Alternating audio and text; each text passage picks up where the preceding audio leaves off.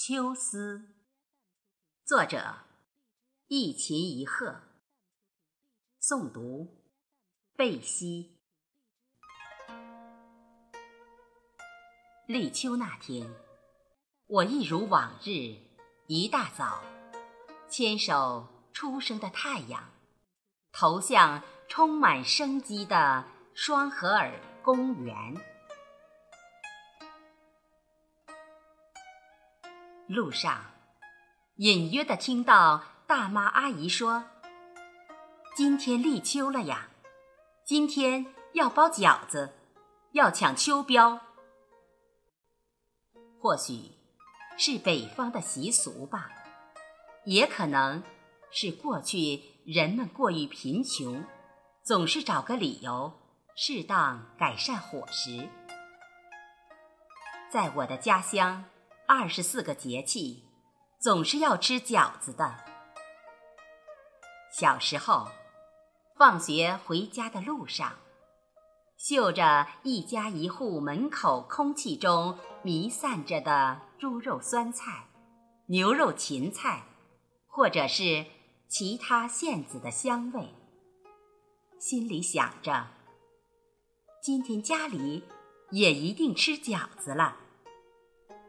下意识中，不由自主三步并两步，一路小跑往家赶，生怕抢不到香喷喷、热乎乎的饺子。现在生活富裕了，但是这些生活中沉淀下来的习俗愈发让人珍惜。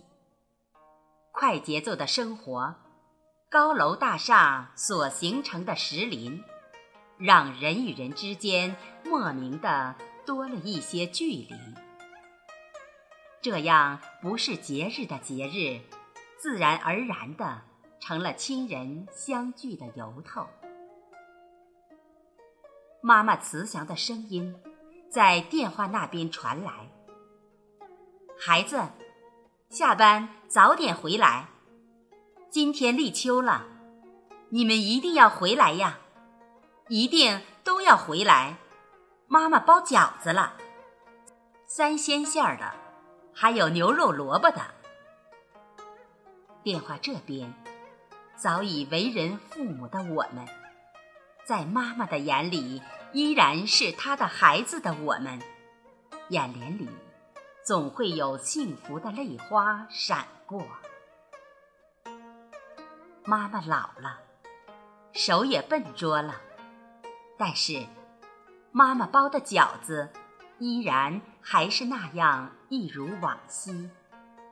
妈妈包出来的饺子还是那样的大小，还是那样的边边角角，还是那样满满的妈妈的味道。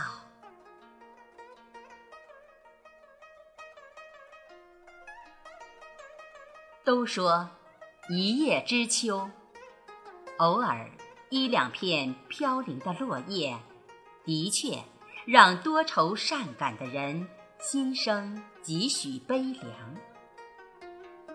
一叶知秋，真的有那么无奈伤感吗？公园里，有些树，有些花，有些草，伴随自己。走过了这一季春夏，那棵犹如佝偻老人的五角枫，春季花开的时候，犹如盛开的米兰，整个树冠都笼罩在黄色的花海中。此时，这棵枫树，绿色的果壳努力容下饱满的果实的冲击。在晨光中，随秋风摇曳；一簇簇飞燕草，依然在娇媚的迎风绽放。细看紫色的花朵，真的宛如飞燕，轻盈地随风飞舞。即使到了秋末初冬。偶尔也会看到一两株飞燕草顽强地继续着，让经验延续。那处悠长的小路两边，那几处春季我曾驻足俯身闻香的蒿草，蓬勃地怒放着生命，在阳光雨露的吹声下，此时。已经高过了我的头。秋风过处，他们俨然如伟岸的哨兵，不会计较季节的更迭，继续伸张根根叶叶，挺直身躯，守护着这片属于他们的领地，没有丝毫的退却畏缩。寒冬岁末。尽管被无情的北风折断了腰肢，蒿草显得狼狈不堪，但是它们依然不离不弃，坚守在这里。他们坚信，春风过处，绿色重生。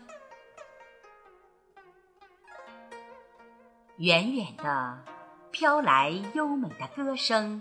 和曼妙的旋律，我知道，这声音来自公园的那处凉亭。凉亭飞檐翘角，清幽雅致。凉亭前后左右绿意盎然，一片葱翠，没有一丝的秋的味道。凉亭下。不管春夏秋冬，一些喜欢吹拉弹唱的老人，总会在那里聚集。童心未泯的须发鬓白的老者，他们没有一丝的哀怨悲愁，在他们丝丝缕缕刻满皱纹的脸上，任凭岁月雕刻，留下的。都是灿烂的笑容，还有对生活美好的憧憬。他们知道，把握住今天，才有明天。一曲萨克斯演奏的《茉莉花》，让我痴情遐思；一首马头琴合奏的《万马奔腾》。让我心潮澎湃，一段二泉映月如泣如诉，瞎子阿炳宛若在眼前。那位花甲的阿姨，一首前门情思大碗茶，唱得甜美细腻，珠圆玉润。他们的快乐。写在脸上，他们的快乐感染着我，洋溢在我的心头。